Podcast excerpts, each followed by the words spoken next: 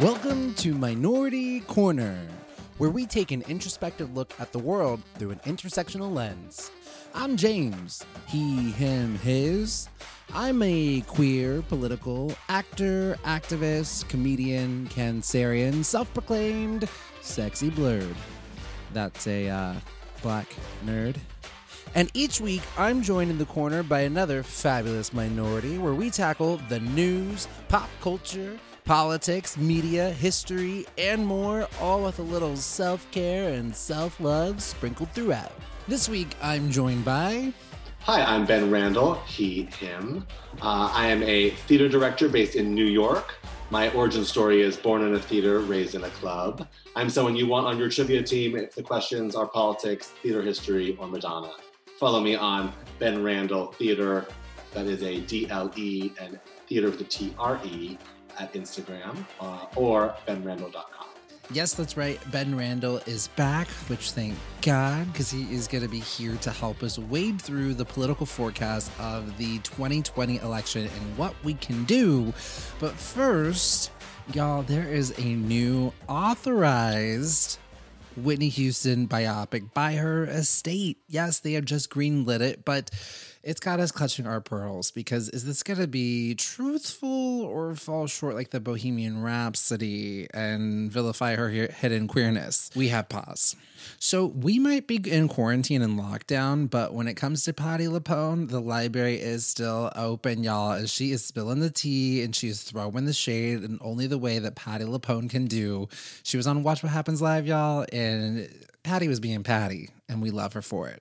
Oh, speaking of the state of TV, we need to talk about Wendy Williams. Like, what is going on? Like, more than usual, Wendy Williams live from her house. We might need to go we might need to go do a courtesy check or a safety check. What are those things that you do when you check to make sure the person's okay? We need to do that. And while some celebrities like Patti LuPone have no filter, there are some that Ben feels are too filtered, and then there are some who maybe need to be filtered. Ugh, don't know if you saw Drag Race, but Jeff Goldblum may have stepped in it on one of the most recent episodes that have some raising the Islamophobia bells, but was he Islamophobic or was he just asking a question about the art of drag? We get into it. In the main event, Ben Randle is going to walk us through the upcoming election, painting it as essentially our generation's Johnson versus Goldwater. Huge moment, and how Biden actually may not be as bad as progressives think. And he lets us know what are the key Senate races that are going to need our help, that are absolutely dire for any progress to be able to happen. We have to win the Senate. I will tell you this this conversation with Ben Randle definitely got me amped and pumped and ready all hands on deck for this 2020 election. So there's plenty of things for us all to do. Keep that fire going. Let's get into it right here on Minority Corner. We're going to learn, laugh, and play. Let's go.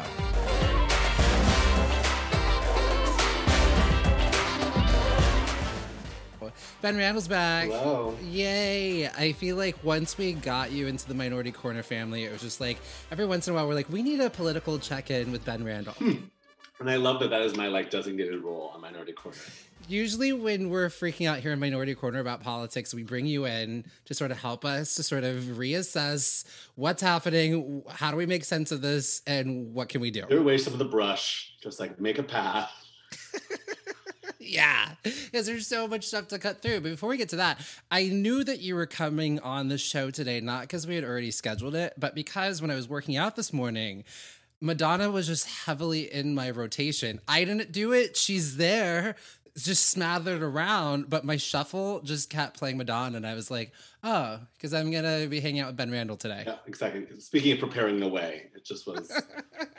it was getting that. me in the in the right sense of mind frame. Um, speaking of Madonna, Whitney Houston, which is not Madonna, but Ooh. they're both pop singers. Yeah. So there is. I want to get your temperature about this. Your thoughts on this. So there's a Whitney Houston official autobiographical movie that's coming out now for me, I've seen all the Whitney story that I need to see because I saw that amazing yes. Whitney Whitney documentary that I thought I thought I knew, but I had no idea, and put the real gravitas and picture of Whitney of, you know, when the drug abuse had actually started, the um, sexual abuse she suffered as a child. I thought it was so well done, and so this and that like so a lot of times the Whitney Houston stuff that comes out it's unofficial. The uh, head of the estates are not down, are not, not haven't greenlit it, but this one is being greenlit by them. I'm nervous that this will be not truthful. Well, I had the same thought even with the documentary Whitney, and that was yeah. supposedly was that authorized? Because I know her mother took part in it, and I know right. that they I think if I remember the story correctly, it had already premiered maybe at Sundance or something. Yeah. And then the estate was like, hold up, if you're going to do this, we want to be a part of it. And then they right. joined it and kind of right. two competing documentaries and they picked this one and then they kind of contributed to it, which makes yeah. me wonder have they turned over a new leaf and now they feel as if they're fine speaking honestly about her life? I just wonder. Mm. Yeah, because I believe it's the same people that did uh, Bohemian Rhapsody are pumping out this one. Like everyone's trying to get that Oscar autobiographical song movie Which money. That one's so that one's full of inaccuracies, so it makes you kind of yes, that's kind of worrisome. Which is that's what has everybody in the community clutching their pearls because with Bohemian Rhapsody, there like I'm glad the movie was made, and it was Bohemian Rhapsody. This version of it was better than the original one that was planned because the original one that the band members from Queen were wanting to make was going to take place after Freddie Mercury died. like, what's our movie? What are we? What am I Y'all, you're still missing the point. You out here with Adam Lambert thinking that's that's the jam. exactly. Yeah. So it's just like, and to me, the the story I don't think you you can't talk about a story about Whitney Houston without talking about again with the Whitney documentary so well of like laying the landscape down of the sexual abuse she suffered as a child, which then streamrolled into like the drug abuse that was happening at a very young age that yes. Bobby Brown is alive because he couldn't keep up with her. Yes. Well, it started before Bobby Brown. Yes, exactly. Yeah, like that's with, with, it started like with her brothers on tour Right. Um, and her brothers were going to procure drugs, and they're doing them right after almost every gig. And like, like very, I, I agree with you that it really laid out the the landscape and really gave you an idea of how those all those dots were connected. Yeah. And that actually, the when you hear stories of her and, and the girlfriend she had for uh, uh, uh ten, eight years, yeah. ten years, or whatever. Oh, and you have the drug abuse starting much earlier. For a long time, it was like you couldn't reconcile that with Whitney. Right. But after seeing that documentary, you're like, oh, oh. no, no, no. Yeah you were an addict because of early childhood trauma. Right. And then you also were in the closet. Yes. okay, got it. Yeah, and that no, right, suddenly you dying at the age of forty nine makes uh, uh, tra- over a drug overdose actually makes yep. this was sadly inevitable. Yeah, you're like, oh, got it, and so that's why like I get nervous when so this one is being authorized, and I don't I don't know if the estate is really willing to tell that true story. I could just see it sort of being just sort of glitz and glamorized, and that's just sort of like, oh, like she was, you know, what a great voice, and ooh, she struggled, and oh man, she died. Like, well, actually, I mean, I, I, I shouldn't phrase it as sadly inevitable. If anything, it sounds it's it is a tragedy. Yeah, and that was even when you're watching the documentary. That's what it played like. It played like a brilliant talent uh. that because of early childhood trauma and because of addiction. Yep. That was that was square at odds with her talent, and it's a way that we we're more comfortable speaking of, let's say, Judy Garland that way. Mm. But with Whitney, I think you're right. There's still a need to make her triumphant. Right. Well, not that Judy Garland wasn't, not that, that Whitney Houston wasn't as well, but that like you're right. Are they going to be willing to let that story end sadly? Yeah. Or are they going to want to have it to be a big, you know, blowout like they even gave uh, uh, Freddie Mercury. Right. Or like I don't will they have the you know her lover what was it Robin I think her name was like mm-hmm. is she I mean again you can't tell that story about Whitney Houston without having her involved and is she going to be vilified like it was in the Freddie Mercury story that like it's almost like him being gay was the problem in the you know that's going to happen. you know, so, I mean, nah, it's uh, definitely going to happen. I'm just more curious if they're going to portray. I think it's really tricky films portraying drug addiction, I think, are really, really mm. Mm-hmm. I find that to be such a because uh, they usually frame it as recklessness or like pure escape and not it, it, not truly what I think addiction is kind of based on, which is like the feeling that that void and that need and that that you know that's what I wonder is if, if they're gonna frame her as an addict or frame her as like oh she's partying a little Right. hard. And it sounds like it was very much more deeper. I wonder the thing when you the first thing that came to my mind, and maybe it's just because it's the most recent, and uh, it's been a long time since I've seen it, but I felt like in A Star Is Born they can't like I don't is that a I feel like I understood like I didn't like he was struggling with the disease in it. That makes sense. And that movie, actually, to be fair, from the very beginning, has been about alcohol. I mean, that's. I mean, like, to, to, to be fair, that one has gotten it right the right. whole time. That's yeah. true. Yeah. That's also the irony is that Judy Garland was playing opposite. You know, playing so beautifully and truthfully in a story about alco- alcohol. Yeah. And that ended up. Oh, speaking of Yeah. Judy and legends of the community, we need to talk about Patti LuPone. And you are the person to talk to about it. So I don't know if you so Patti LuPone recently was on Watch What Happens Live, which is Mhm. also sidebar. I am loving how everyone is sort of like a YouTuber these days. Like whether you're the ladies of the View or you're Andy Cohen, like you're you're in your basement trying to like, or Wendy fucking Williams. I don't know if you've seen the hot I haven't. Ben Randle. After this, do yourself a favor. Wait, Wendy Williams, ah, a hot they're making her do her show because like they're like wendy we got bills that we still gotta pay. She doesn't want to do it. And like it's sort of just like a camera is set up in her house. And sometimes it's just like her eating a turkey leg. And she's like i'm gonna eat this turkey leg. I'm nom nom. Gonna wait an hour? and she's got like Give her a protein bar before she goes on there and tell her wait an hour. it's kind of just like whatever she's up to for that hour that's what we're getting or like Wow. And there was one episode where there was like a smoke detector going off. You know, like it goes beep, No. beep, the No. entire show. And then halfway through, she's like, oh, yeah, you might be wondering what that is. Like, that's just like my, like, you know, I'm used to it. It's my little smoke detector or whatever. But, you know, anyways, I'm Eva's turkey leg. Nom, nom, nom. Change that battery. Where are her assistants? Change the battery. I think since I think we're also seeing her still dealing with like her divorce. She was cheated on because she also was a a she was also a vegan, and now seeing her chomp down on this turkey leg, I'm like, what's happening, Wendy Williams? So vegan. she calls for her cats. She calls for her. you as a cat owner know they're not gonna come. No, they look at you and go, "What do you want?" She calls for them to come to the camera, and she's surprised that they're not coming there. So we're seeing someone sort of unfortunately spiral during the age of Corona, live before our eyes. Anyways, so just watching all the shenanigans that are happening. Uh, but so Patti LuPone was on Andy Cohen, and uh, what I love about Patti LuPone is she has no filter Ooh.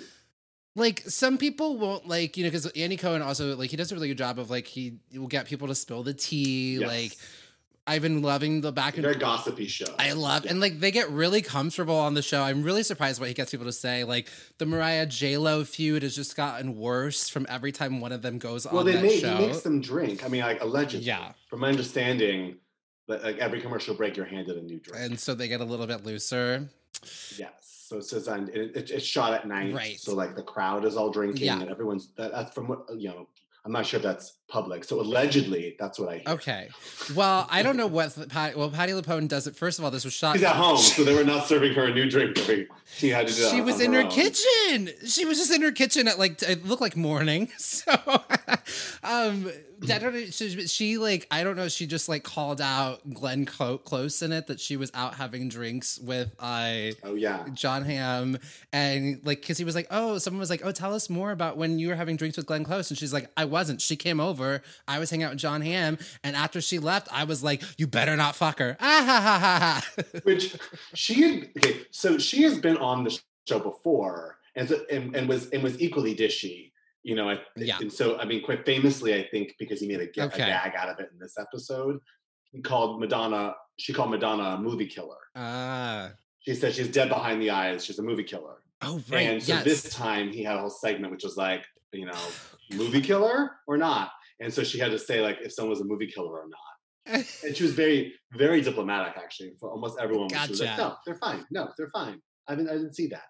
She was actually like only she only had her eye her her fire like sort of uh, reserved for Madonna. But then again, she lost the film Evita to Madonna, so uh, incidental. Right, and then I guess was offered the role to play her mother, and she was like, "Not in a previous version of it." Because it was trying to be made for 25 years. Yeah, that, that previously someone off, offered her to play uh, the one line of uh, of Ava's mother, Ugh. and she was like, "No." She also threw shade at Barbra Streisand, who's been trying to get Gypsy made for the longest time. And she said that Barbra Streisand was too old to play the role of uh, Gypsy Rose Lee. Well, she's she is too old. No, no, of Mama, oh, Rose. Mama Rose. Yeah, yeah, yeah. Mama But she is too old. She's almost 80. Okay, fair. Fair. And the part either has a daughter who is five or has a daughter who is, I think, at maybe in her 20s. Yeah. Like, I think the old so like it doesn't really she neither is even but she acknowledged I think that like that there's technology nowadays where Oh people can play younger. But at the same time, you're still an 80 year old playing a 40 year old. It's still it's still at some point. Um, did you know on this kind of topic that for the Irishman there was a um, a movement director, if you will, whose sole responsibility was to was to help um, uh, Al Pacino and Robert De Niro act like they're in their 30s Really? because it's that's that's what I think that that is what I think a little bit what Patti was trying to say was that you can look younger, but when you're in your 70s, you're in your 70s. You don't move like someone in Mhm. their 30s. You don't respond to things. You don't behave the same way Yeah. at all. And so it would take a she was I, I think she was kind of she said that she felt that maybe she wouldn't have the hunger of the part. I, and you know, I'm not sure. I guess she probably could Right. act it, but like I think maybe she just meant the the physicality or something, you know, um, because you can change the appearance, but people who are 80 don't act like people who It's are. true. There's also like a, a mentality that you also have to put yourself into as well. Like the same when um, I was 29 and still being able to play a high schooler. Thanks, Ben Randle, for casting me in Shakespeare's R&J. Um, that was the last time I got to play high schooler, which I think checks out. Usually, by the time you're 30, it's time to let that go. Um, I, And you probably were already too smart for the role. You probably already knew too much to yeah, play the part. no, totally, yeah, you're hands down. I think too the thing that was so shocking with Patti LuPone is that like I think in a world of filtered comments, she comes from such a world of old school, especially because she does primarily theater.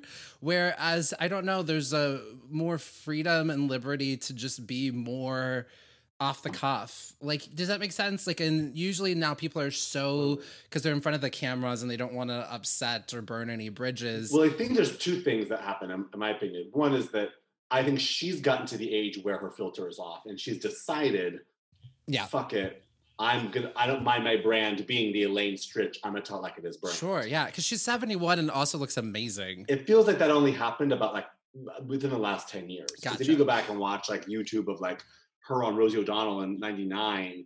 Oh, have you seen Evita? No, no, I haven't seen it. I didn't see it. Oh, Now, gotcha. Who knows if she saw it or not? But she wasn't going to start bashing. her. Yeah. Like she was kind of like she she kind of knew Mhm. don't piss off a powerful Madonna. Whereas at this point, She's like, I don't fuck it. You get to that age where you give it. zero fucks.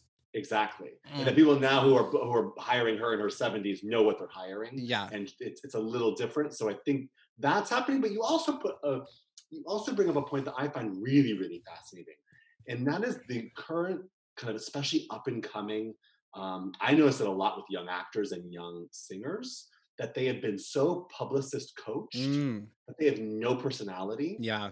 and they have no opinion on anything. Yeah. And they're asked, and they're, they they give the most woke, carefully constructed answers, and I go, that doesn't mean anything. It's like a Miss America pageant. it's and I I won't call it names, but I've definitely listened to listen to me being diplomatic. I know. But, it um, was like Ben Randle. This is my dirty corner. This is all we do is call okay, out I'll call a name. I, I, I first heard it because I think he was. Uh, I was. Um, I was listening to an interview with with Darren Criss on a Hollywood Reporter Mm, podcast. mhm. I thought he was so good in that Gianni Versace. Oh, he was. And I- phenomenal. Oh my god, so good. and I was excited to hear his process and try to hear about what that was like and play how do you play a homosexual serial killer, Yeah. psychopath. Yeah.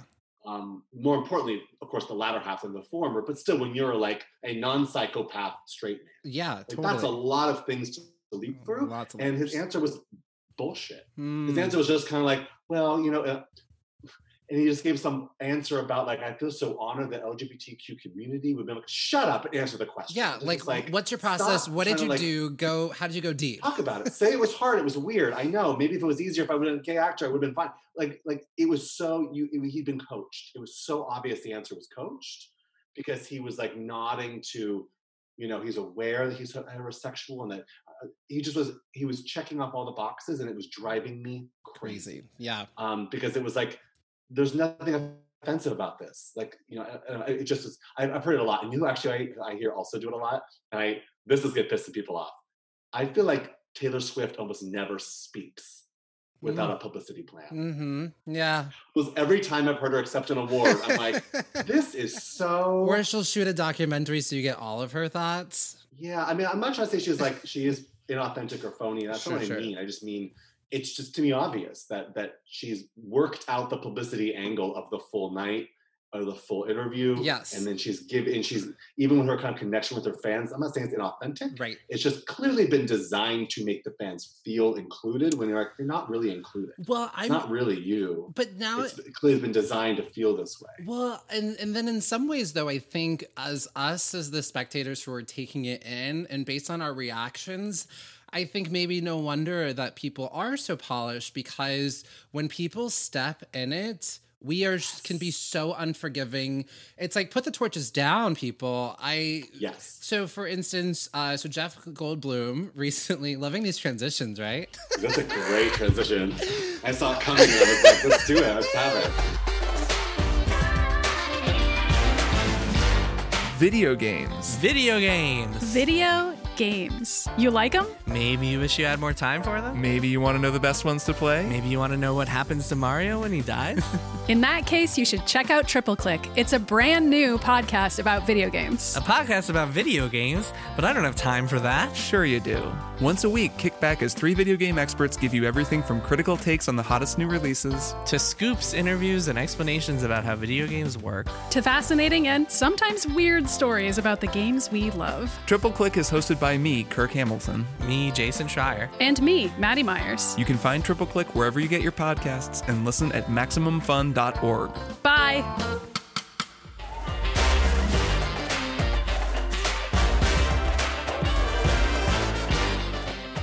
So Jeff Goldblum recently was on Drag Race. Um, and you saw, I only saw the clips, but you saw it. Can you walk Yeah. the kids through what happened? Absolutely. Um, so they had done the the runways, um, and Jeff Goldblum um, always kind of you know half the jokes of the night were people talking about wanting to throw themselves on him. Yes. That's kind of like his like his his very cool, very warm, nerdy Yeah. um, intensity. Um, and then during the the uh, portion where they're giving critiques after the runway, he uh, saw Jackie Cox, who was in a, a, a hijab um, uh, uh, American flag drag look. So Yeah. it was like I think it was like red stripes, red and not quite white, but like of red and pink striped. Um, and then uh, uh, uh, over her head was blue and white hmm uh, stars. Yeah. And um, uh, they were talking about the look, and he, I believe, I should have the quote right in front of me because I really should be paraphrasing what he said. But I think he said, but it was something like, Oh wait, I have it here. Um, he Perfect, says, yeah, he says, isn't this an interesting wrinkle though? Is there something in this religion that is anti-homosexuality and anti-woman? Woman? Does that complicate the issue? I'm just raising it and thinking out loud and maybe being stupid. yes. And then I wish I also had the quote with Ru response. Ru responded something to the nature, I know to paraphrase again, something to the nature of, but that's what drag does well. Right. It sends all of it up. Mhm. It, it, it, it, it kind of mixes it all up and it, makes fun of all of it. Yes. And, And there's also a- drag does best. And there's also a beautiful moment when Jackie Cox responds to it of why she, you know, is it incredibly, you know, religious, but you know, When she- she asked her, he's like, "Are you religious?" And she said, "No." right. And he was like, "Oh, okay." And Yeah. yeah. And I mean, to me, I'm like, doesn't even really matter um, on that sense. But the like, what I thought was so beautiful was the response because you know, as you know, someone who who is Middle Eastern, you know, really broke her heart with the Muslim ban, and so she was doing Yeah. it, speaking to it. And I think as as artists, especially what drag does really well is when it speaks to the moment in whatever way that that sort of you know um, takes on and then the but like there was just like a Twitter blew up and Jeff Goldblum got like rang through the coals for you know his comments um, of it, you know, being Islamophobic and X, Y, and Z. Um, I have a lot to say about this. Yeah. And it's really, and I, I feel like it could get me in trouble in some circles. Um, because I've heard lots of very people, intelligent people whom I really respect, um, walk me through what was so problematic about what he said. And I think it's namely because we live in a country that is so Islamophobic. Yeah. Um, there are also other countries like France or the UK Yeah. or parts of Western Europe that are also very um, Islamophobic. Yep. Um, and in those cultures, of course, you don't want to over demonize um, a religion that's already feared. sure. So that is without a question uh, true and a thing. And so by even kind of referencing the most extreme parts of that religion Right. um, in ignorance or in, in, in a lack of knowledge, meaning like literal ignorance, Right. um, and saying, isn't that religion though mean this very extreme thing? Right. Um, and then make and then and in, in turn making the artists have to explain themselves for it Mm, was something that, well, put it this way, it certainly wasn't woke. No, no. But the thing is, when I was, um, all that being said, when I've read all those things, I don't find it bigoted. Right. I find it ignorant, Yeah. but I don't find it bigoted. And there's a very big difference, I think, and we need to discern the difference, Mhm. um, especially because um, he was admitting his ignorance. He said it at the very saying, end of I don't understand. at the very end of his so su- can you explain? Yeah, at the very end of his sentence, he says, "I'm just talking out loud," and like, I mean, that's what we love about Jeff Goldblum. Why he's so phenomenal Sure. in Jurassic Park is he's just off the cuff doing all of his. That's he's it's just kind of ingrained in him to sort of not really necessarily have that filter, and that's why we they want him as as a as a judge on there. Yes. I do understand that some people, someone was saying, well, you know, you can't just all religions are have throughout history or still to today can be homophobic and put down women. So he's not including that in necessarily his conversation. I think he was just really bringing up a point and i or just like having a conversation. What was so beautiful is that like well one thing i was at first surprised that they left this in there because i was like I was too. you know, like I, I was like, man, it's so hard being a celebrity because the cameras are rolling and you step in it sometimes. Like sometimes you Yes. fucking step in it. Sometimes the days are long. Sometimes you're going from shoots to shoots. Sometimes you're just a fucking human being who steps in it. And But, yeah, but, but another way to put it, I think I don't necessarily think this was a faux pas. I think in this in, in this in, in exactly that way, in the way that he was ignorant and admitted he was ignorant about something. Sure. But I kind of equate it to if I if, if you if I brought my mom, if I'm just picking some random, someone not from the LGBTQ community, and I took them to a drag show, and they saw a like a prayer number. We have Jesus on a cross, and being like crowd surf through the audience, and there's like a Mother Mary, and this is an actual number I'm aware of. it's like, I think I was in that number one time. Yeah, exactly. I was Tuda's number. Um, so um, uh, uh, it would be it would be a very fair question for my mother to go. But wait a minute, the Mm, Catholic Church is really homophobic. mhm, Why mhm. are you all like celebrating that culture? Sure. And I think it would be now. I'm gonna flag this. I'm gonna flag that that Catholic Church is very powerful, and Islamophobia, Islamophobia is a- is is a very is a real thing. Right. But that aside, when we're just speaking of the religious terms and ignorance of religion or ignorance of of our culture, um, that question her asking would be very fair, Yeah. and it'd be very fair to engage it with it. In fact, exactly what Ru, Ru said, which was like, yes, but drag sends all of it up. Yeah. Right. That's the point. And it also somewhat, you know, is subversive and it can handle all the thorniness of it. It can handle the subversiveness of making fun of and celebrating uh, or making fun of the, the oppressor while also celebrating the culture and the people that we love that are still part of that culture that still believes and supports a church that can be at times so oppressive. yeah.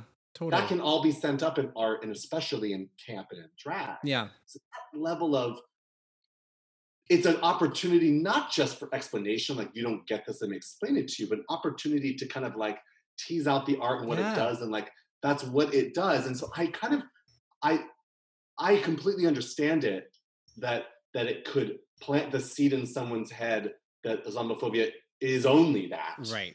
more so that than the Catholic Church was um, at some point in time and now. Um, but while that being said, I don't think it's a, I don't think he was stepping in it as much because I think he was just from ignorance going, help me understand this. Sure. Well, There was an answer. And I think though, like because we're so reactionary, we have our torches rip and ready to go. We're so on this, you know, cancel culture sort of thing that like we're not allowing for the imperfections of human beings of just exploring and having a conversation. Thank God Jeff Gold- Goldblum said that because now we can have this conversation and we're able to have this like very meaningful moment. If everyone's so perfect all the time or trying to not set like you know, I'm learning coding right now, and one of the best ways that I learn from my mistakes is fucking up. Like sometimes I just try to like I'm like, can I do this?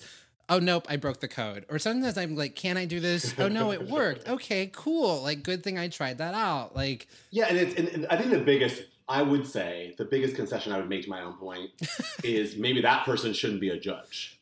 Sure. That's fair. It's maybe a person from that level of misunderstanding of how drag works Sure. and like what they send up and what they um, uh, uh, poke poke at and make subversive. Maybe they shouldn't be the judge of drag. Yeah. That actually maybe is the better question. I don't think him being not understanding both the religion well enough, but also not understanding why she's celebrating it. I don't see that as actually offensive at all. Yeah. I think if your mother asked that question, you would not be like, "That's so racist." Right. You'd just be like, "Oh, mom, well, this is how drag works. Let me explain that to you."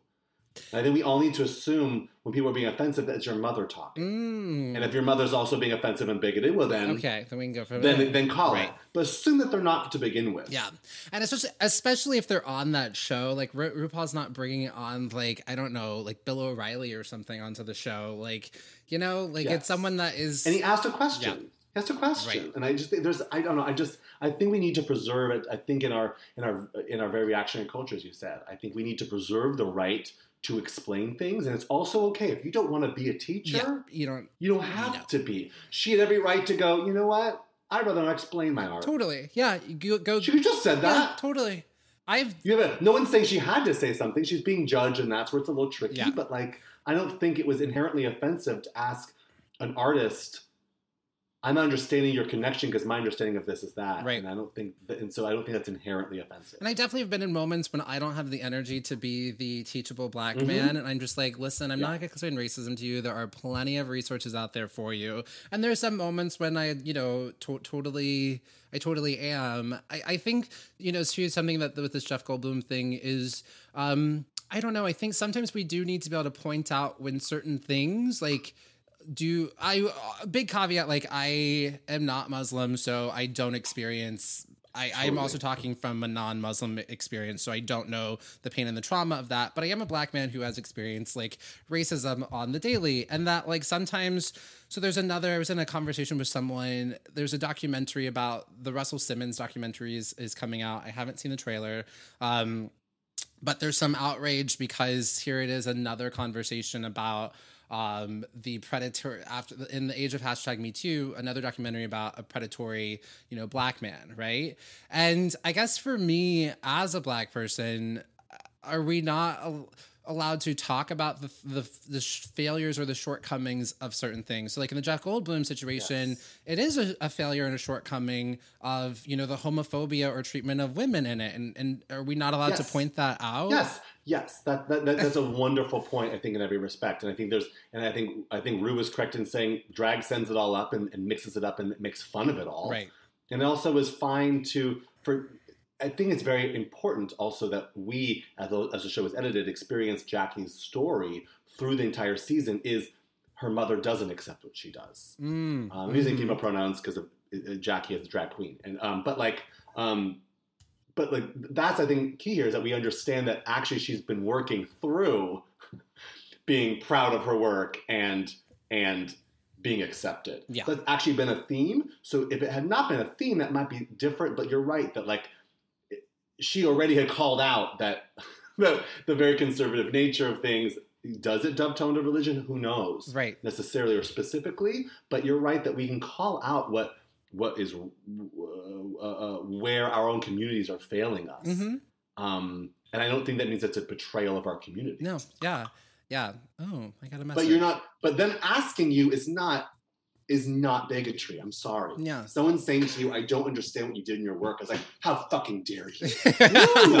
Stop it! yeah you Stop it! If you don't want to be talking about your work, you don't put yourself out there." Th- You're right, totally. Uh, Yeah, I yeah. If you like, she wasn't being stopped walking down the street. She made a thing to make a statement, and someone asked her about her art. Well- and you, we cannot be so On a show where codified and protected that we're like, you can't speak to me about my work. If I have to explain it to you in your ignorance, yeah. how, what? Come on. When on a show when you know that you are going to create work and then have to talk about it. It's literally like it's She- it's like being in university. She was making a statement. She said she was. Yeah. So it was one that she wanted to celebrate her culture, but it's perfectly right for someone to say, fine, someone else could have said in uh, in Untucked, Jackie, I think it's kind of strange that you celebrated your culture uh, using using the hijab when you talk so much about like how your family doesn't accept you. Mhm. That would, wouldn't have been almost the same question at a, a less ignorant way, Right. more knowledgeable, knowledgeable of her actual um, kind of lived in human experience, but still a fair question. Why are you Ugh. celebrating what you is, is oppressing you? And that's a fair question. Asked probably more woke because I know more information about Jackie, but I still could see the only Twitter from Untucked and the things. Twitter storm still would have went awry. Um, I could Of course see it would have. people are people are looking for opportunities to get angry when there are actual things to get angry about in this day and age, but it's not what's going on on. Drag Also, one of the things you can get angry about is the, the, the Islamic countries oppressing gay people. That's something you can fucking get angry about. Yeah, are we still allowed That's what makes get? me so upset. It's like, wait, we can't talk about that. We Yeah. can't talk about that. Yeah, I was like, can we not? Well, that's the same thing too. I was talking about before we got onto this. A friend of mine, I don't know how we were getting on this tangent. I was talking about the People versus OJ and how I really liked it and appreciated it. It was one of Ryan Murphy's best things, um, and it talked about just sort of the nuances and the complexities of everything that was going on. Um, uh, you know, from the racial, the things that were going on race wise, that it came right off of the heels of the Rodney King riots and Yes. um i guess for him he just was saying that like i don't need another vilifying of you know black men but i'm for myself it's like because he was talking about now we got the russell simmons documentary and then we had the r kelly documentary and i'm like yeah but these things happened r, r kelly should have been canceled we all fucked up and And made a also, R. mistake Kelly, on what that about the black women? That's what R. I- Kelly? thank so you. So we're not going to fight for them. We, we have to uphold him so that he can keep a, hurting and abusing women. They don't matter. Yep. They're disposable, so we don't harm him. Yep. Fuck yourself. I literally was Like- no, I agreed. I was like, black women are some of the most unprotected people in this country. Um, can we talk about their issues? Like, we need to talk about them. And I personally have, you know, witnessed a lot of storytelling around these white male predators. I, you know, Ronan Farrow's book. I, I, there's a, doc, documentary about Harvey Weinstein, The Morning Show. Who's There's even bigger? Yeah. Weinstein is the like. Weinstein is the touch point. We all call like.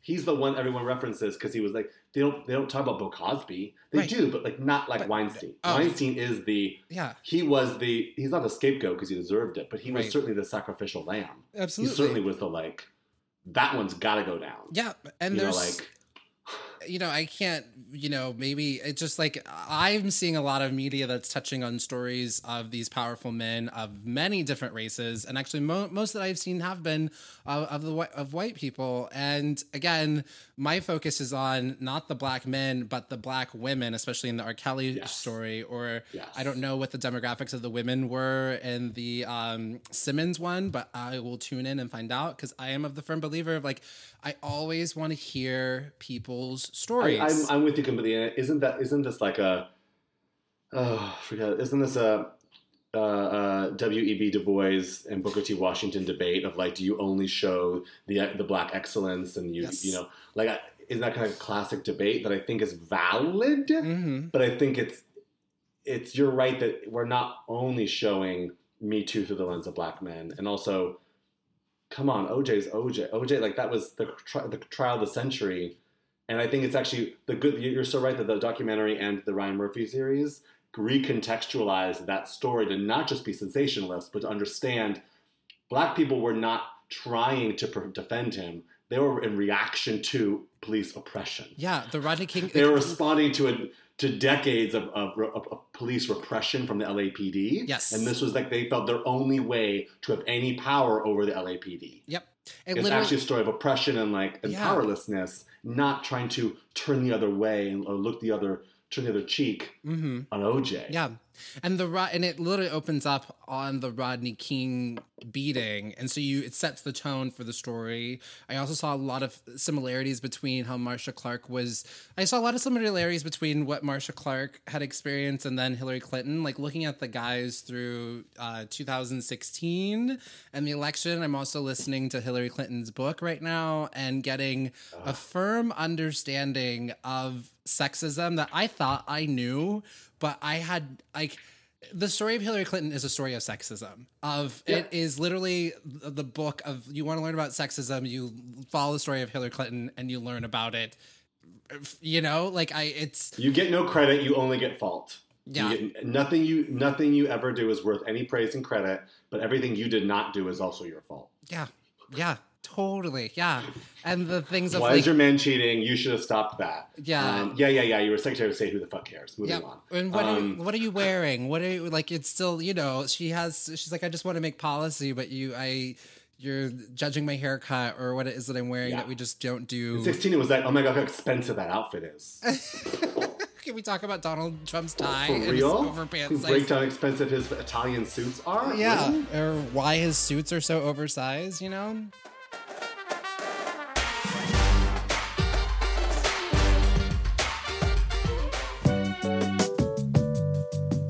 Hey, podcast fan. We have a quick favor to ask. We'd like to get a better idea of who you are and what you care about. So, if you have a couple moments to spare, go to MaximumFun.org slash ad survey. There, we've got a short, anonymous survey that won't take any more than 10 minutes to fill out. Plus, if you finish it, you'll get a 10% discount on our merch at the Max Fun store. Max Fun shows have always relied on support from our members and always will. The survey will help keep the few ads we do run relevant and interesting for you. Again, that's MaximumFun.org slash ad survey, all one word. And thanks for your help.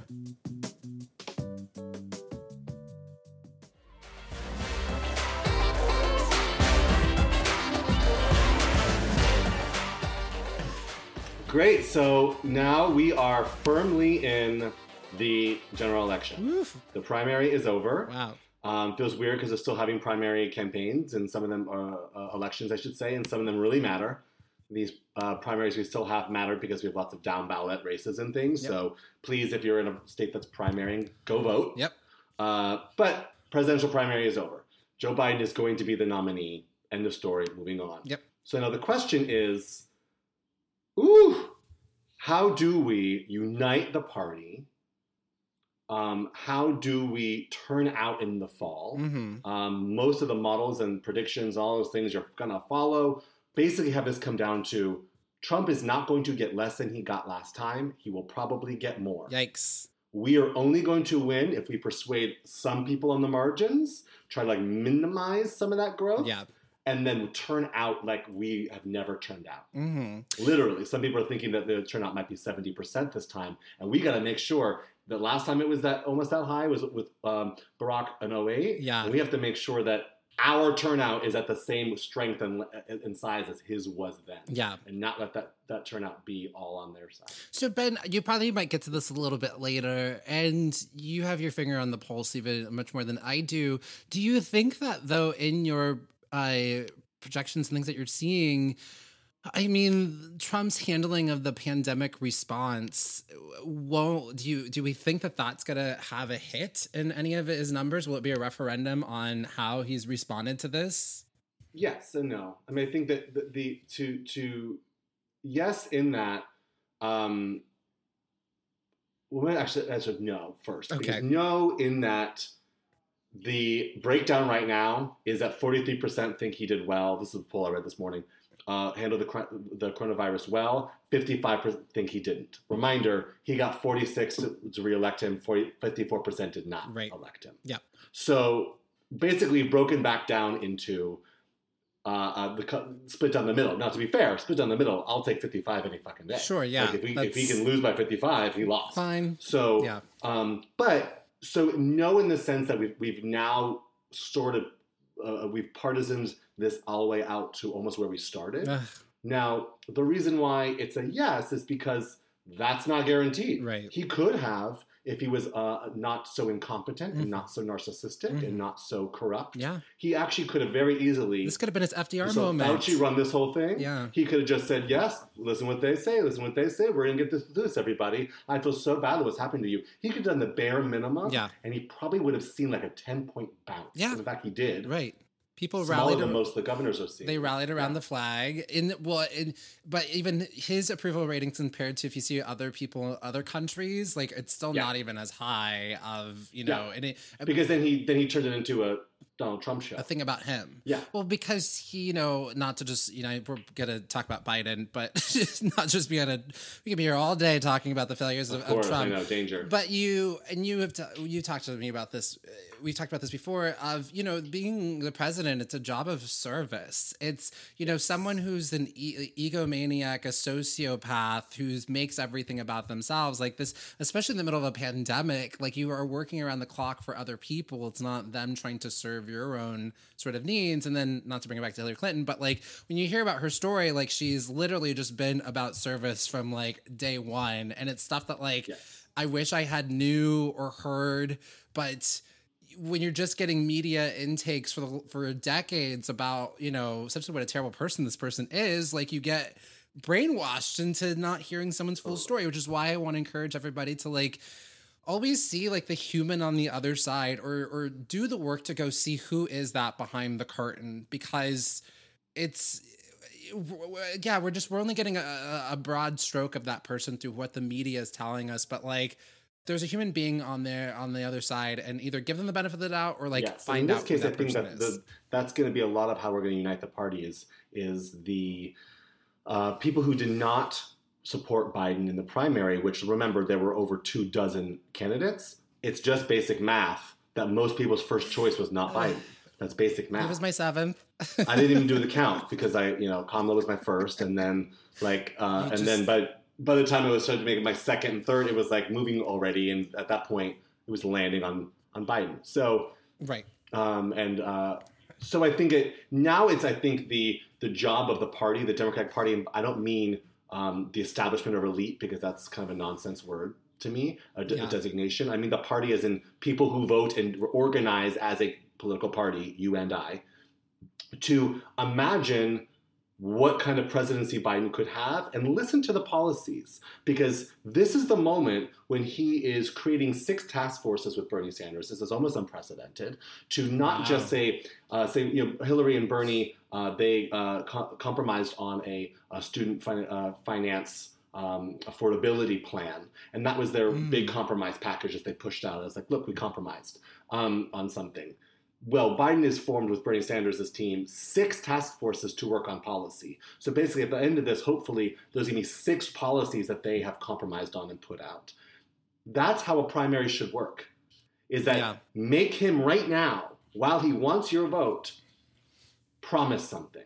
Make him say, Yeah. you know what? Yes, I'm going to do that. In fact, good example of this.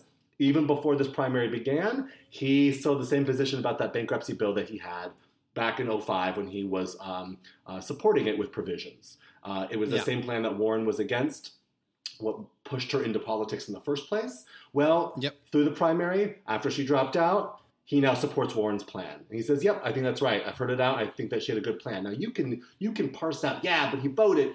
But the point is, now Yeah. he's saying, "This is my belief, and I need your vote." So what happens is, if he gets elected, if this is your issue, if bankruptcy plan is your issue, like like it would be for Warren, the second Yeah. he starts going against it, she can make all the noise in the world and say you're Yep. breaking your promise, which there is no bigger uh, a, a cardinal sin in politics than someone getting called out for breaking a campaign promise.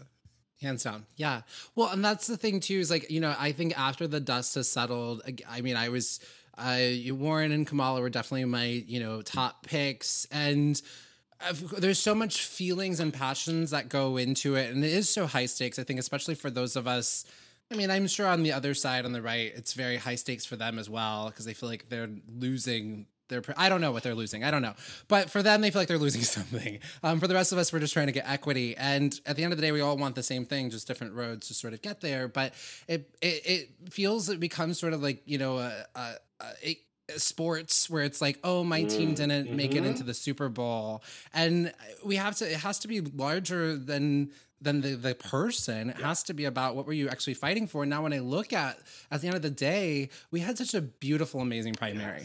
Oh my gosh, the ideas that were discussed that are being taken on, like even universal basic income. There's local people running for local government who are championing a UBI for their local government, or that during the pan- pandemic, we're talking about UBIs that there should be one, or we were talking about Marianne Williamson. She brought reparations to the table. We were not talking about that until she talked about it, and then we all had to. Every candidate had to comment on it. The black female mortality rate that Kamala Harris brought up. That like all of these policies and ideas are on the table, and like you were saying, it's our job to. Joe Biden has he understands how government works and he has to answer to the people, right? Like he's not and what's your other option? You think Trump's going to listen to you? Like there's a reason why we've not seen a Black Lives Matter protest in the last 3 years. It's not safe. Correct. We could do it before. We could raise these questions. We could push our government to be more progressive. Right now, we're all just trying to stay alive. Correct. You know? Correct. And I think this. So there's two articles that came out that I think really speak to what you were you were saying. One is by Michelle Goldberg in uh, New York Times, an opinion article, um, and it's called "A Biden Presidency Could Be Better Than Progressives Think." And she basically is just kind of listing through all of the progressive policies that are way to the left than anything Obama or Hillary uh, were pushing for in their uh, elections before, which is um, uh, calling for a $15 federal minimum wage, um, cracking down on companies like Uber who are uh, misclassifying full time workers as independent contractors. Um, um, expanding federal uh, labor protections to farm workers and domestic workers. Huge. That's huge, huge. Yeah. Um, Yeah. He uh, endorsed uh, Warren's bankruptcy plan, as I mentioned. Um, also Yeah. embraced a lot of her tuition free college for families that earn less than $125,000. Um, his climate plan is way to the left of what Obama was proposing, even in his second uh, term, um, namely a net zero emissions by 2050. Um, Yeah. Already, those are a Yeah. lot of progressive things, and you may want to Sure. go further than that. But let me tell you, it ain't the status quo because the status quo right now on all those things is Isn't that, yeah. is Trump, and it's terrifying. Well, and also what I like about some of those too is I, I think when we sort of there's something about I feel like I've grown up and I've grown up a lot in like the last sort of four years of really understanding how to marry my progressive activism with how politics actually really work Yeah. and how to actually get sort of wins on those, right? And so it's even certain things of like, you know, when we say before it was like, yeah, there should be free college for all. Really? Does everybody really need free college? Like rich kids don't need that. And like we're and would be including them in the budget of mm-hmm. that. So I like that there's sort of a, a cap and a limit on that. And it's sort of just sort of navigating sort of the best on those. And I do give snaps to uh, the Biden campaign because there this is a hard time to be able to try to like campaign and the creative things that they've been doing. I think that they happen like I get a.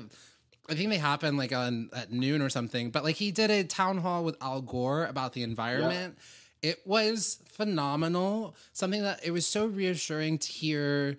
One sad because like damn Al Gore could have been president, or well he Yeah. won. He won, then, yeah. You know, bull- but hearing them not only talk about uh, the environment, but they're talking about like how it, uh, like racial justice around the environment, right? Yeah. So they're, and you don't always hear candidates also talking about the intersectionalities of any issue that you talk about. There's an intersectional component of that, and just hearing leadership talk about that. One, even my mom was listening, and she's not too heavy into politics. Like she was like, "Whoa, this is a change." I couldn't imagine Trump's people having a conversation like this.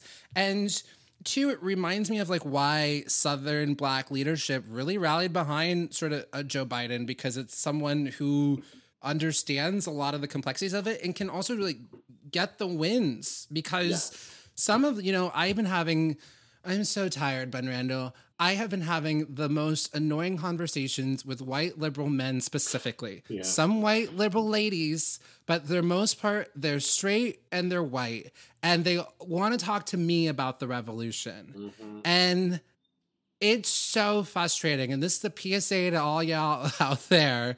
When you want to try to talk to someone about the revolution, especially through social media, just check and see who you're talking to and be like, oh, wait, no, this is a black guy. I don't need to talk to him about the revolution, right? Like, some folks have been at this from for generations and centuries. Like I have ancestors who've been fighting these fights for the longest time. And you know, we could have been past a lot of these issues if y'all's peoples and ancestors had joined us. We've been at this game. We've been at it and and sometimes there's compromise that has to happen. We understand how to navigate that because we can't afford some people can't afford another four years of, of trump. It just is, would be too dangerous. And if you can then that speaks to the privilege that eh, honestly another four years probably won't affect your life of trump. But for some of us it'd be devastating. And also, I think that one of the, I think it's I think it's helpful to reduce it from uh, what I call uh, fantasy football talk of going like um, talking about policies in the largest terms. Um, revolution, uh, Medicare for all. These like huge like if it's not it, it- we're speaking of it in such an abstract that I go okay wait a minute mm. pick one policy pick one thing. Just talk about one policy, and I just want to say, Yeah. what would you like to get done in the next four years? What can mm-hmm. get done in the next four mm. years? Not mm-hmm. in 25, not in some fantasy Yeah. football world, in four years. How do you move the ball on that one issue? And then ask yourself, in this election, where does it move? Here's a good example, just fine on on uh, uh, on we'll just say healthcare. Well, any bill that anyone would pass on the left would be put towards the Supreme Court. We basically know that because Obama, uh, the ACA has gone to the Supreme Court twice now. So we know any bill would go, would, they'd find a way to lob it up to the Supreme Court. Well, let's talk about the Supreme Court. Ruth Bader Ginsburg is 84. Ugh, dear She's had cancer, what, like two or three times now? Ugh, can we give her a break? Can we give her a break? uh, uh, Stephen Breyer is 81. We have two justices on the left in their 80s. So Ah. if we lose this, we may have a 6 3 or 7 2 conservative court. And if people think we lose that for our generation. for a generation, if people think that's for four years, it's not. You know, the oldest conservative judge, 71. Wow. So they're not going anywhere for at least another, what, 10 years? Yeah. Yeah. So that means if you lose this next four year cycle, it may not even be the next cycle. right. It may not even be the next cycle before we get to change one, One. from that six, three, seven, two. Right. So- to even just inch it back to, To inch more it back to, balance. and I Yeah. think it's because in our whole lives, we've lived in a 5 4. Because that's what they talk about when they speak about generationals. It's not that like it's always going to be uh, exactly that same makeup of 5 4, but in general, because of the way the math works, and because Yeah. now, especially, uh, presidents are choosing younger and younger justices. that the way that this is worked, it's just true. Um, because yeah, they clever. this. They're like, Clever. oh, um, she's twenty. Let's get her in. Uh, Yeah. so on this one issue, when you were thinking about about the fall, you're not going to get anywhere progressive if you're thinking, well, Biden's going to lose and then AOC is going to run, she's going to win. I'm like, great, with a seven-two Supreme Court, yeah. she's Well, getting nothing done. You're waiting till nothing. You're waiting till then, and it's. I mean, it's putting a lot of gamble. And again, I feel like a person would be able to afford that sort of a, a, a, gamble because it's even assuming that we will have. I don't know that we'll have another election after this, and exactly I'm absolutely. right. You're I don't mean right. to be fear mongering, but it's me telling you the truth because. You know, Michael Moore said this at the end of his documentary Fahrenheit 11/9, and when Michael Moore speaks, I tend to listen because he tends to be right about a lot of things. And it's true. We, you know, dictatorships don't just happen overnight. Like you can see the way that it, it's it's shaping up, and I'm not gonna wait to find out if I'll get that opportunity again. And also, too, I'm sorry, but Joe Biden had me at like Black Lady Supreme Court Justice. Like, thank. Oh, yes, we should have that. Like, that's who I'm voting for. And I think the, the biggest thing we all can be focused on Ryan, is, is the margin. It's not if we should support Joe Biden. If you're a progressive, you, you better be supporting Joe Biden, or, or you're not progressive. Um, Yeah. You're just in theory, you're picking a fantasy football team. But if you actually want to see Democrats elected because you want the uh, you don't want Republicans in office, which is pretty much the definition of progressive, um, then it should not be about just electing him. It's about trying to increase his vote margin so he can have a mandate. Um, I think another article that was worth mentioning was Neera Tandon's piece in USA Today talking about um, the lesson about Lyndon Johnson and Joe Biden for progressives in doubt, which is essentially Yeah. that um, just like um, in some interesting parallels, there were civil rights leaders who were nervous about a Southern senator with a questionable record who would be stepping into the civil rights that JFK had begun. Right. And basically, long story short, what ended up happening was he was the one who got uh, uh, he he finished that touchdown. He Yeah. got the Voting Rights Act. He got the Civil Rights Act. He was one to to complete all these things, and it was not just because he was well connected, and a lot of that is um, is talked about as Johnson's kind of like techniques of getting or skills at getting bills passed. But in addition to that, he was characterized as a moderate who Yeah. defeated an extreme Republican.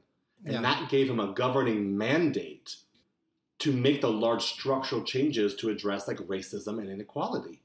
He also, of course, Mhm. passed like the you know the um uh, uh, uh, uh, the Great Society with you know Yeah. establishing like Medicare and like all these things. So it's it he was able to do that because of his mandate running against an extremely racist conservative Republican, which is what's happening now. So although Biden looks like he may be to the center or in the, uh, uh, uh, a centrist compared to our field, he's he's the perfect vehicle to get in there if we can give him a Democratic Senate and a Yeah. Democratic House. Yeah. He is the perfect vehicle to get so much done because Yeah. he would be it would be viewed as a repudiation of all of that um, classist, bigot, bigoted, unequal, and corrupt politics that uh, uh, Trump was running for four years. Yeah.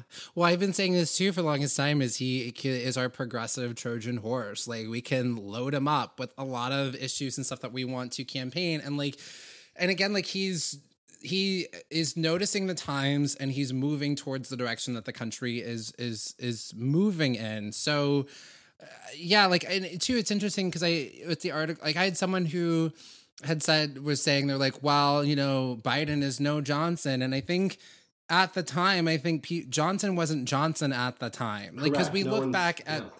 We look back and we see all the stuff that Lyndon Johnson had, you know, passed, and I think uh, Ava DuVernay did a really great job in Selma depicting Johnson in a way that I don't think he normally is depicted. Yeah. Man was dragging his feet, did not want to do a lot of the shit that he had to do because he didn't want to put himself out there, and he was like, "Oh, I have to do this one next," and you know, but he did it because one, he wanted to be on the right side of history. He knew this was the right thing to do, and he was pushed to do those things. And Joe Biden would do the exact same thing. both things are true. Both things can be true. That is, and that, you can that we're able to both see someone's flaws and herald their achievements.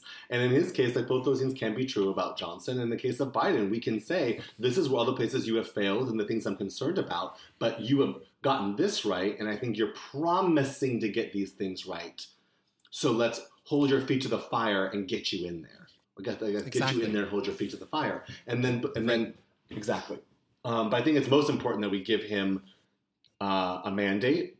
We need to flip the Senate. That's really what this comes down to. Is if we Yeah. hand him Mitch McConnell in the Senate, well, we're not getting anything done. We're just stopping Waste of four um, more abuse happening in the executive branch by a, a reckless president. And that was going to be true no matter who was going to be running at the top. So like, the Senate was always going to be key. You know, Uh, whoever's going to be the top of the ticket was going to need to be, you know, we were, we were going to be needing to work on the Senate. So what can we do? How do we get the Senate? What do we do? Yes, I always tell people that too. This is a great line. If people are saying to you, oh, I can't support Biden, I'm like, great, pick a Senate. Yeah. pick a seat. You don't have to. If you want to, you can just go vote for Biden. I'd love you to start organizing and tell people to vote for Biden too. But if you want to just do your part and just vote, then adopt a Senate race. You give five bucks a month if you can. These are Yeah. hard times, but Yeah. if you can afford five bucks a month, even a one-time five dollars. Um, I give five bucks to a bunch of different races. Is what I do. Yeah. So um, right now, there's a magic four. The magic four that we think are within our grasp. Reminder that we need four plus the White House, or we need five if we lose the White House to win back the Senate. And so to win back the Senate, the four that we think are attainable are Arizona. Mark Kelly is doing a great race there against McSally, and we think we have a good shot at that. Hickenlooper in Colorado looks to be polling really strong. We looks like we can knock out uh, Susan Collins in Maine. Ugh, with Sara finally. Gideon. Ugh. And also, Cal Cunningham is running a great race in North Carolina. Mm. Um, so it's going to be a close one, but it looks like we can take down Tillis in North Carolina. It's North Carolina, Maine, Arizona, Colorado. That's four. Then there's the next set. And if we have a great night, we might be able to take a couple more. And Ah, those ones yes. include Um, we we could uh, maybe take Georgia. Wow. Finally, Yeah. um, Montana looks really good with Steve Bullock. He's Wow. a great candidate. They're currently tied. That means two um, in a pretty red state of Montana. That Yeah. looks like um, uh, uh, we, we may be able to get Steve Bullock to join Jon Tester there. And so, uh, and as well as Kansas and Iowa also have some um, some possibility. Mainly because if Iowa ends up picking, um, um, I don't remember his name. Um, um, he's awful. Um, he, he Fuck was uh, uh, Clo- I, I want to say it's not Klobuchar, but, uh, uh, uh, but it was it's the former governor who was voted out because he was terrible. Mm, he mhm. is primarying and he could be the, the candidate for Republicans in the Senate. Uh-oh. In which case he's got may- name a good- recognition. But we have a good shot at defeating him because he was not popular. Ah, good. So there's So that. He- He's that got he's got the bad kind of name recognition. Yep. They're like, oh yeah, that guy. I hate that guy. So again, pick a Senate race, five bucks a month. Subscribe to them on all the socials. So Yes, I want to highlight Yep. that. Like, follow these people on the social media channels. I have, I'm now follow like because here's the thing too. Even just going backing up to the, the presidency, yeah, Donald Trump has a huge social Huge. media presence. It's huge. He has been fundraising since January 20th of 2017. He has a huge financial lead. We will not catch up to him, but we do need to Nope. stay competitive. So even like donate I am donating $5 a month to Joe Biden and I'm picking 6 Senate races. So it's that $35 a month that I'm able to do towards these, you know, we just need to stay competitive. What's been nice is that it's not necessarily the camp with the most money wins. I'm glad that we've broken that up, but we do need to stay competitive because of the messaging that you know Trump is putting out there. He's a huge, huge follower. Also, too, I will say this: following, if you're not excited about Joe Biden, follow him on social media. Yep. it will absolutely, honestly help. I will tell you this: wasn't excited about Joe Biden, but now I'm learning. I'm following him. I'm watching his town halls. I'm hearing what other people are saying. Like, you have to like get yourself pumped up and excited. that's a, that is a key key point. We need to not wait for candidates to become viral. We Yeah. need to follow them, follow what they say, and make them viral. Yep. You cannot wait for them the video to come to you and then go, "That's so great! I've seen it 17 times. I'm now going to share it." We Yeah. should be making these people viral, especially because during this pandemic, we don't know if door to door registering for voters and like turnout is going to be possible. It's Yeah. maybe all digital, and so it's going to matter. That's why. Um, that's why the, whatever we can do on the social medias to on the social medias on social media um, to be amplifying Democrats' message. And again, if, if you if you if you are uncomfortable uh, amplifying one person's, find another. But start Yeah. amplifying people on the ballot in the in the Senate, in the House, or in presidency, and start amplifying their message and use what, your power. And don't wait for them to go viral. Make them Yeah. viral. Yeah, totally. Because too, one of the failures that we made with Hillary Clinton was we shared so many negative articles about Yep. Trump.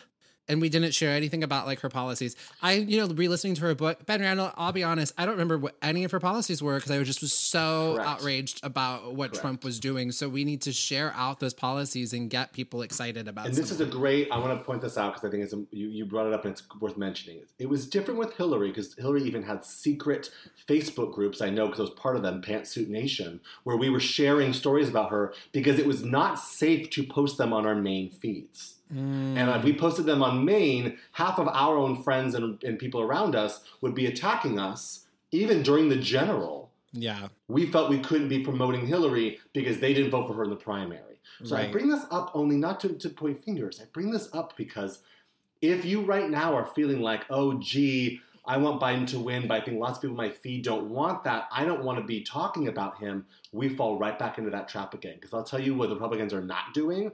They are not afraid to talk about Trump. nope. Put it They don't there. give a damn if you disagree with them. They are content. Yep. And something that they're much better at doing is, and it's I think it's also hard because the Democratic Party we're such a huge, huge tent, and so we already we have a big challenge, but it's also a plus because, you know, I'm looking at you're getting me really excited, Ben, because I feel like this could be.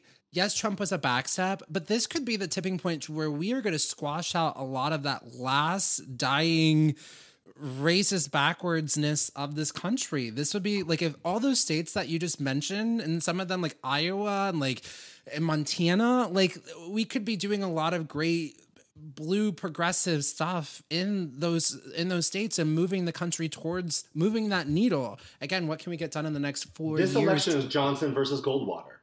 yeah. We have to view it that way. We have to view Yeah. it as Johnson versus Goldwater, and we have to make sure Goldwater does not win. Because Yeah. that we can imagine exactly what would have happened if Goldwater was elected is what could happen if Trump is given a second term and now feels vindicated. Yeah. There are two Senate races that I am adopting that you didn't mention. I'm Oh, doing yes. it for I'm doing it for shits and giggles and fun, but I am doing uh, in South Carolina against Yep. uh, Lindsey Graham. Who, what's the name of the guy who's running? Jamie Harrison, Yes. a wonderful And black then- man in South Carolina. Snap, snap, snaps. As yes, and then also um, against uh, Mitch McConnell. What's the name of the woman who's running?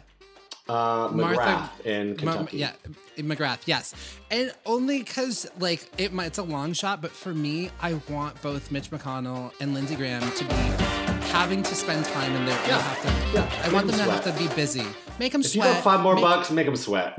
make them put yes, make them put money and effort and time because it also takes away from them being able to just go out and campaign for the president. It makes them have to stay home Yeah. and sweat it out. And Absolutely, I think that's right. so I'm putting those in there. So exactly, get involved in the, in the, in the Senate, uh, uh, get involved in the presidential race. Really start promoting Joe Biden however you can. Follow him on all the socials, and if for whatever reason you feel like you you you're having trouble with that, follow him. See if you still feel that way. Also, pick a Senate seat. Yeah. Pick a Senate and start giving or start sharing. Follow them as well. Yep. No one gets to set this election out. And I think everybody is so has such great passion and don't let that fire just be for one No. person. Like that was never No. about one person or a thing. This is about a movement and literally saving our democracy. This is our generation. Ruth. Bader Ginsburg. Ruth, this is for Ruth. Ah, well, thank you for our political news roundup, Ben. Randle. I am feeling excited and ready. 2020, let's go.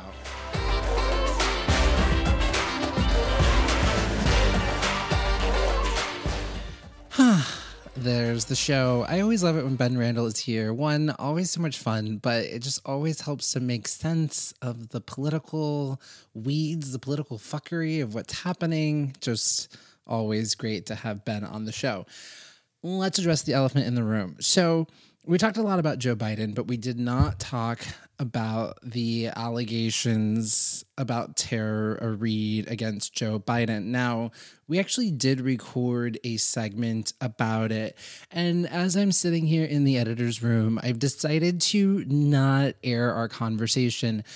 Not because I'm trying to sweep it under the rug, but because there's still a lot of unknowns about it. And I also think there's a lot of people who are covering it uh, much better than what we are. And the, even the discussion that Ben Randle and I had, we talked it over, and I just don't feel like we really added anything more to the conversation because there is just so many unknowns. And I think I was burned so much by the Jussie Smollett. I weighed in, I jumped in, and had been completely fooled. So, waiting to, for the dust to settle, uh, this show is coming out on Friday. Joe Biden is scheduled to speak um, about the allegations. Finally, he's coming out to to hear his words. He's already put out a statement denying anything that happened, and some things that Joe, that Ben and I, you know, I don't want to go into it. It's the whole entire reason why I cut this conversation.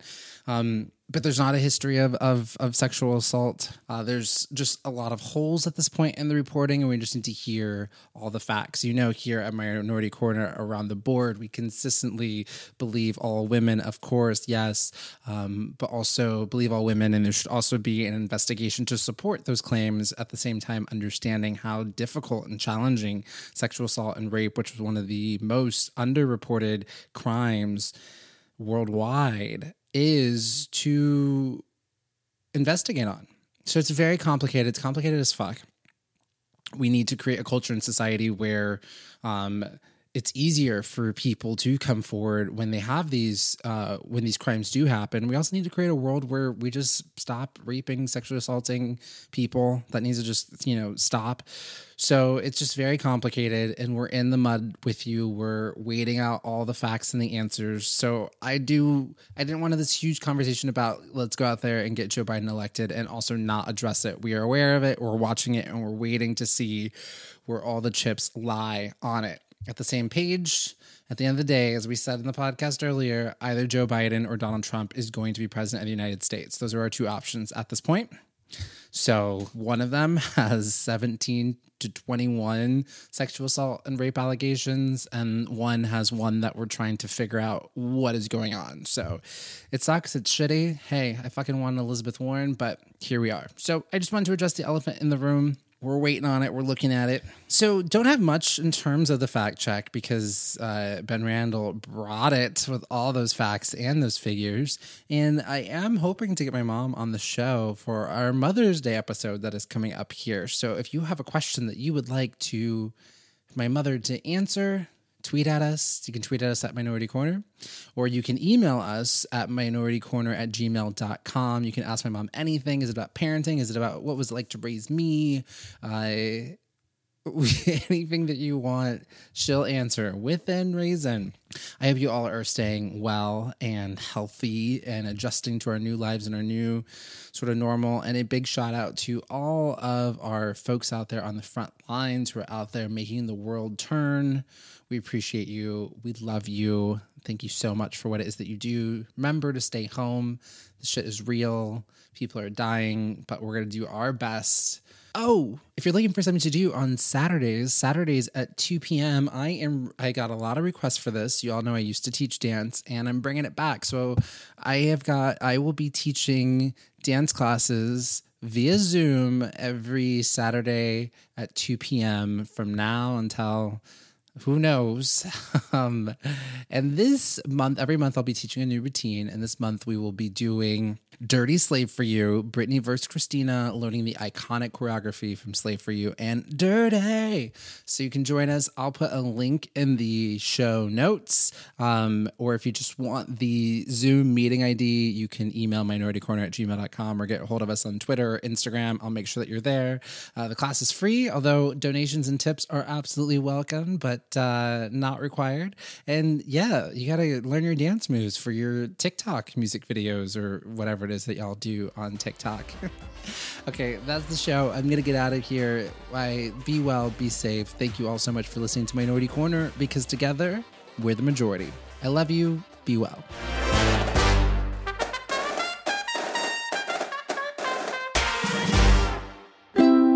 MaximumFun.org. Comedy and culture. Artist owned, audience supported.